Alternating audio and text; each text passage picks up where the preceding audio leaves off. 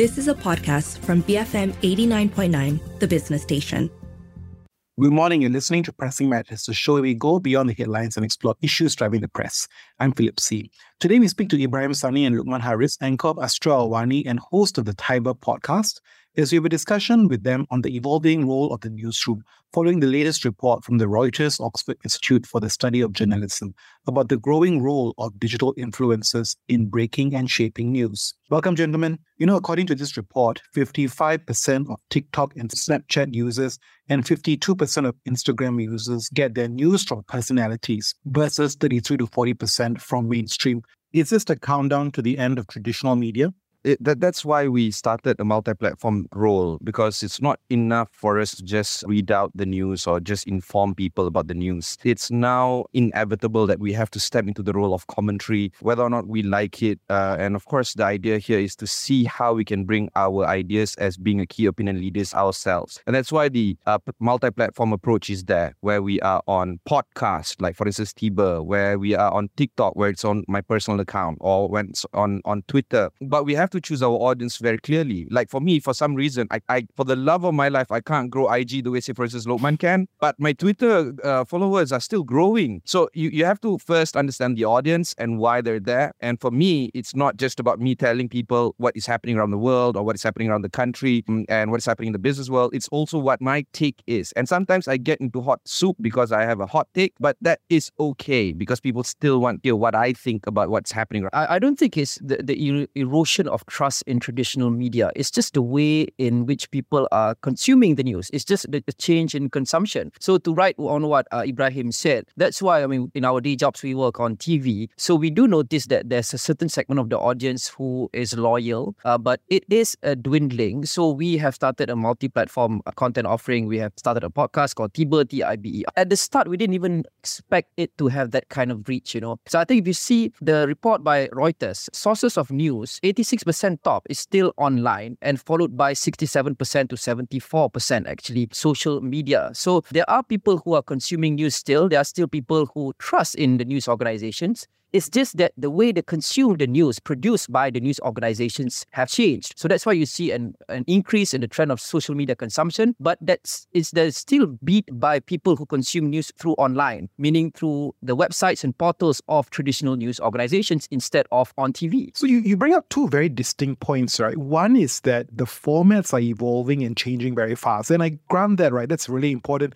But the more interesting point that both of you brought up was that the content now is actually shifting, right, from pure facts to now incorporating opinions, your personal thoughts into it. You're kind of injecting personality into the whole mix again. And I wonder whether or not this opinion, your perspectives, right, takes place at an individual level or at the broader enterprise level. Because if you look at in the likes of the UK or in the United States, traditional media is to a certain extent still doing pretty well simply because they've created polarization, simply because they've taken opinions and applied the enterprise. You compare Fox versus MSNBC. Is that the way forward then? No, uh, because what's happening in the US and the UK is actually quite different from what's happening here in this country mm. and this part of the world in Asia. While we see the mainstream media in the Western uh, or the North, uh, global North, it's actually quite doing well. It's not flourishing. Uh, in the end, it's still Meta and Google that takes uh, most of the ad cash, right? And that's why the whole idea of journalists are out and influencers are in is still there. Content creators are the new media, and it has been there for a while. It's just being validated by the Reuters analysis like this. Influencers are responsive to communities that mainstream media has long ignored. And that's why we're looking at these kind of uh, outlet where while we are mainstream media, we are also trying to present ourselves at an individual level to respond to the communities that we're building. Like I said, we need to know which communities that we are at. I am at Twitter and therefore my community is there. Luqman it may or may not be on Twitter, uh, but his community is on uh, uh IG, that's for sure. And that's why we engage in the public in a way where many traditional media, including our employees,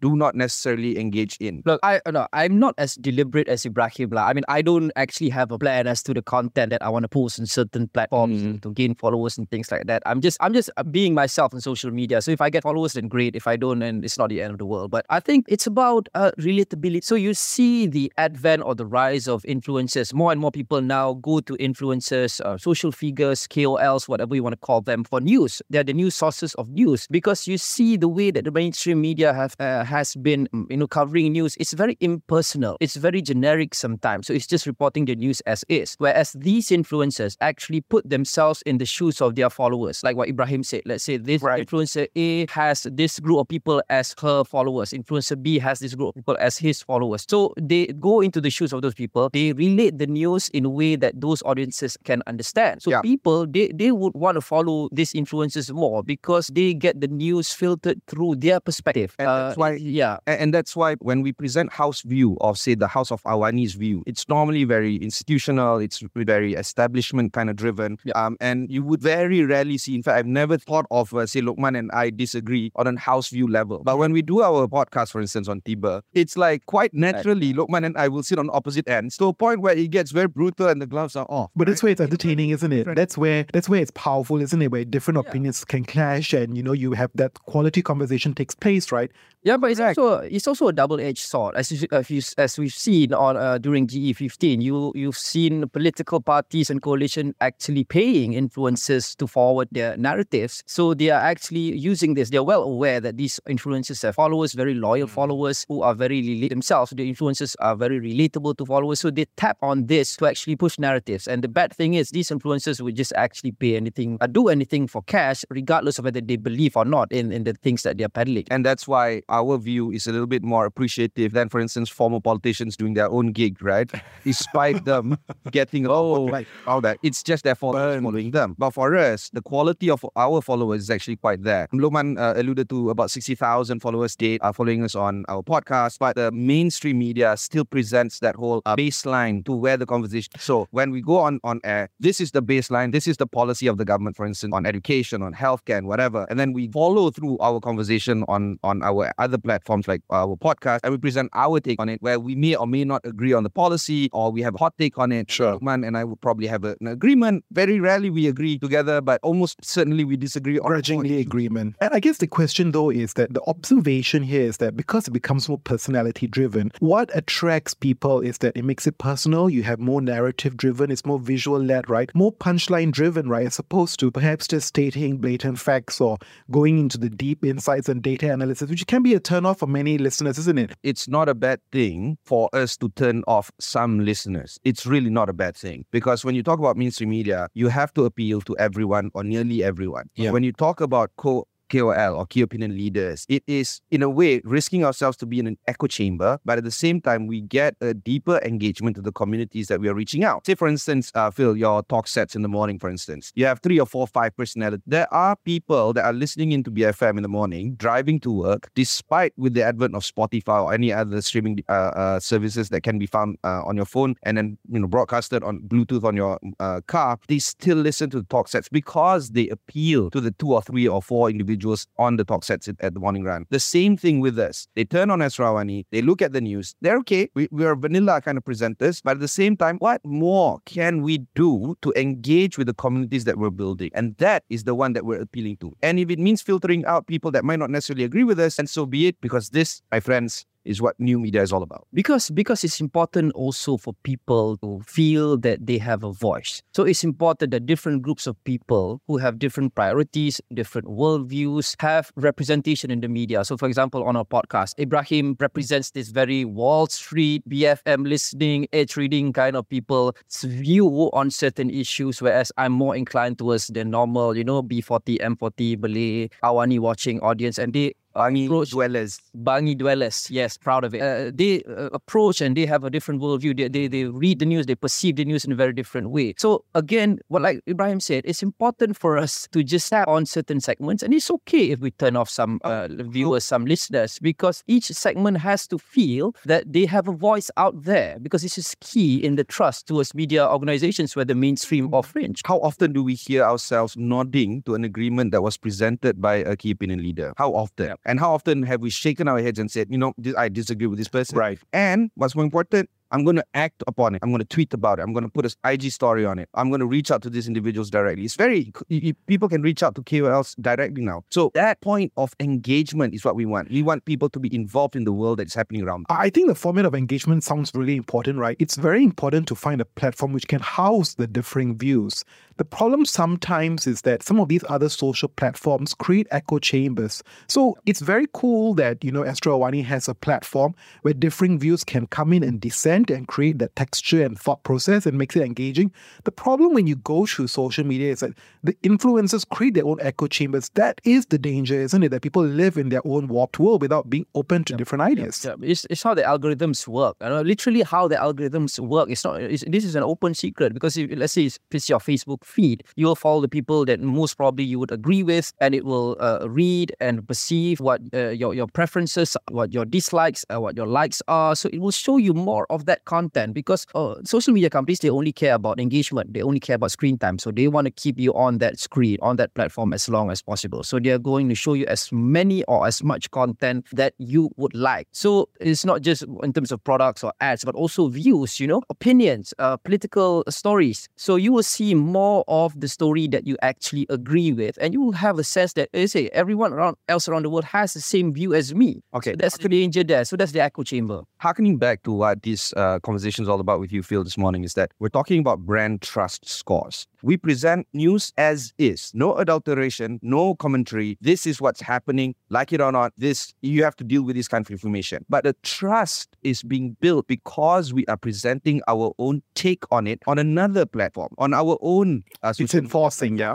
And if it means creating that echo chamber, that just deepens and entrenches the trust that the individuals have with the personality. And that's not necessarily a bad thing. In fact, that's a good thing. But just to push back on that, right? I mean, the key is that there is a format that basically presents the data, and within the subsets, there are these mini echo chambers that come through, right, where people resonate and connect with. So you can still go back to the core facts. It's just that there are little echo chambers for you to enter down, right? So that's very different from perhaps other formats. Yeah, that's why, for instance, Luqman and I did this podcast when we talk about we talk about interns. Luqman's view, which I guess is not wrong, I guess, uh, internship is about part and parcel of tra- of the training process. Okay, that's why the interns should feel some form of a gratitude towards uh, being able to intern at an organization. I, on the other hand, argue that capitalistic notion. The intern is churning out an economic good that essentially is beneficial to the bottom line of the organization. The commercial entity is able to extract commercial value from this resource, despite what the intentions of this resource may be. Hmm. And therefore, the commercial entity must compensate for the intern, despite the fact that interns are not technically employers as uh, uh, uh, enshrined in the Employees Act.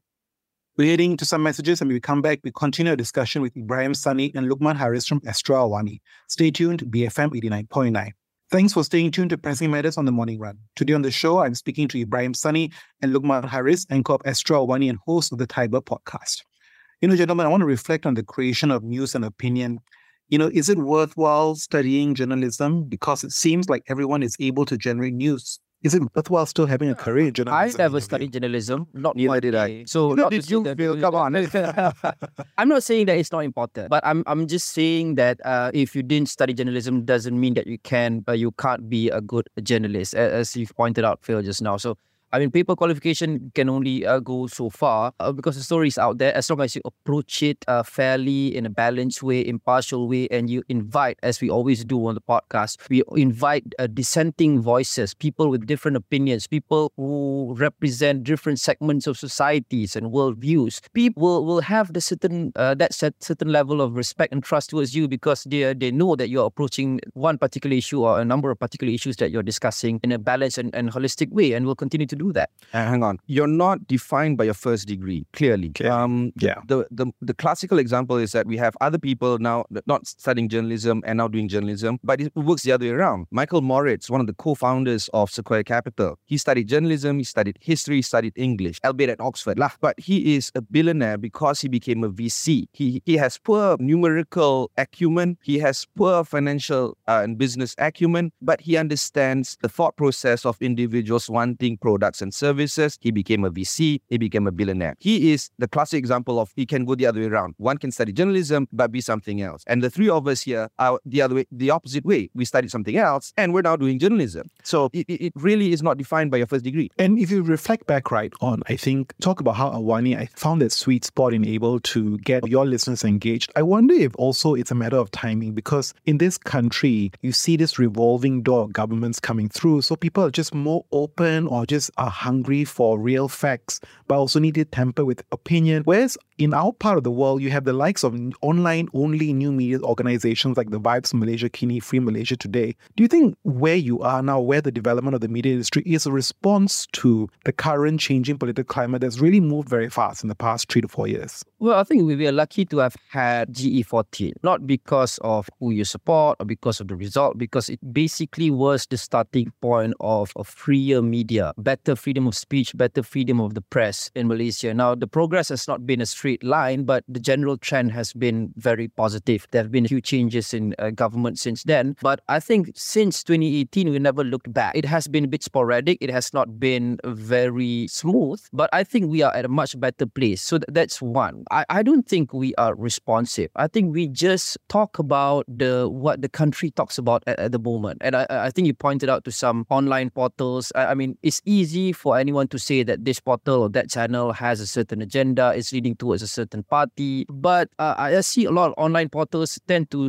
skew towards their audience, the more liberal, the more urban dwelling people and their worldviews. I think that that is an open secret, which is, I think, what has made Awani stand out, which is thankfully resulted in us keeping our place as the number one most trusted brand. Because I think if you watch Awani uh, on any given day, you can see any point of view. I think, I think you know, uh, conservative point of view, a very liberal point of view, what he said, what she said. So we try to cover as much as we can. So I guess that should be the mantra moving forward for you to keep people's trust in media organizations. Uh, and I do believe that the trust is still there. It's going to mm-hmm. be there, but it's just how they consume the news is that's that's changing. So that we have to adapt to that. We are reactive to that rather than the basic principles of journalism. Overall trust score in 2017 uh, was 29% for Malaysians on the proposed proportion of people that trust most news most of the time. GE GE14 happened and later on GE15 happened. That overall trust score went up to 40% from 29% six years ago to 40%. In fact, year on year, 22 versus 23, it is up four percentage point. And the reason is because there is an optimism felt that with the new government promising some reforms, news organizations and the KOLs that follow through with it is actually able to elucidate and present their own views on these kind of policies. There's trust when it comes to opinion leaders. Mm-hmm. What Luqman said was, how do we evolve? Okay, mm. print has dropped from 45% six years ago to 19%. Nobody reads papers anymore. But what's more important is that TV has dropped as well from 57% to 46%. And that's why Astro Awani has to rely on the two other elements that is growing, which is social media from 67% to 74% and online from 86% to 89%. So Astro Awani, to be dubbed as a TV channel, is no longer accurate. We are an omni-channel platform where we rely on online, TV, and social media in step and in tandem with what the consumption of media is going to be like. So that's why we are not only there everywhere, we are there in a trusted way. Can I just build on this whole point about social media? They're not all the same, isn't it? If you look at Twitter, TikTok, Facebook, not all social media is the same, isn't it? They all have different yep. levels of trust. I think that's one of the key distinctions. How do you determine in uniquely in Malaysia which elements of social media platforms are trusted? Because TikTok penetration in Malaysia is one of the highest, right? Adoption for news in Malaysia is at 24%. So which social media platforms really are effective here in dissemination of news? Look, uh, for me, I find Facebook untrustworthy. But for my extended family in Jasin, Malacca, they consume only Facebook, and therefore Facebook to them a source of truth trusted. Mm. So it's really a misstep for us to classify this uh, social media versus that social media is more trustworthy than ever. Yeah, it's actually where you are at geographically speaking, where you are at demographically speaking, and of course psychographically speaking. How do you want to consume, and who do you share the news with? Yes. That's why it's also important for us to understand Malaysia is so diverse. Sabah Sarawak is not like Semenanjung. Even within Semenanjung, Terengganu versus Johor, both of them may be conservative if you color it the way, say for instance a, government school would do, like Lee Kuan Yew government school, the, the way they are conservative are extremely different from Johor, Terengganu to Kelantan. So I think it comes back to the echo chamber concept, right? I mean, it, it depends on what your worldview is, what your preferences are, or what your way of life is. So each of these platform caters to different worldviews, different way of looking at things. So this is what the political parties and coalitions are actually tapping on. They're looking at, okay, this is where our audience is. Our audience is on TikTok, so let's go big on TikTok our audience is on Twitter. Let's go big on Twitter. And I think this further highlights the importance of having mainstream uh, media organizations because we try to cater to all. Like uh, uh, Ibrahim said just now, it's very vanilla. We try to not offend anyone. We try to give something, offer something for everyone. So uh, we are still, I think, the North Star in terms of how uh, the news should be reported, how issues should be mm. talked about, because we don't segment ourselves to a certain segment of society to be popular. So uh, again, the trust is there, and I think it will always be there. People will always want news. News is not going to die. It's just it's how you consume. Not one thing too. That's the funny yeah. part. They say they don't want, but they consume. Yeah, it's just it's how you consume the news. It's just how you read it. It's just how you uh, watch it. It's just how you listen to it. That's going to change. And uh, media organizations, including Astro Awani, including BFM, including everyone, that's what we have to adapt because I think whatever comes, news is evergreen. People will always need and will always mm. want news, but it's just how they're consuming it. And, and then how we follow through in engaging with the communities that we're building.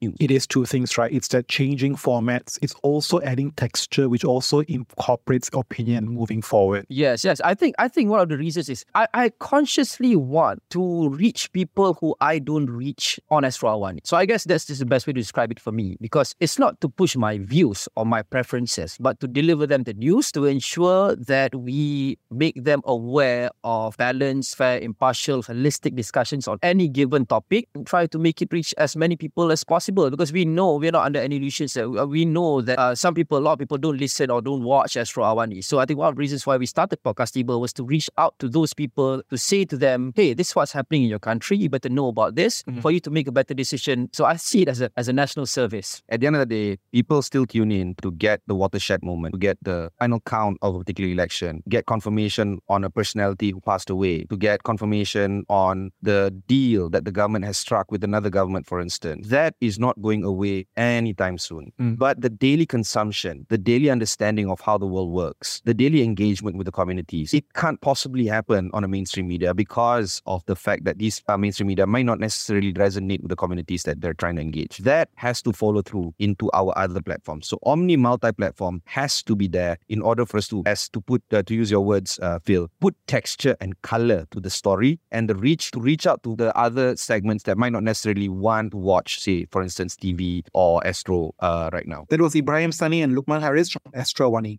This has been Pressing Matters on the Morning Run. Coming up next is a 10 a.m. news bulletin, followed by Enterprise, BFM 89.9. You have been listening to a podcast from BFM 89.9, the business station. For more stories of the same kind, download the BFM app.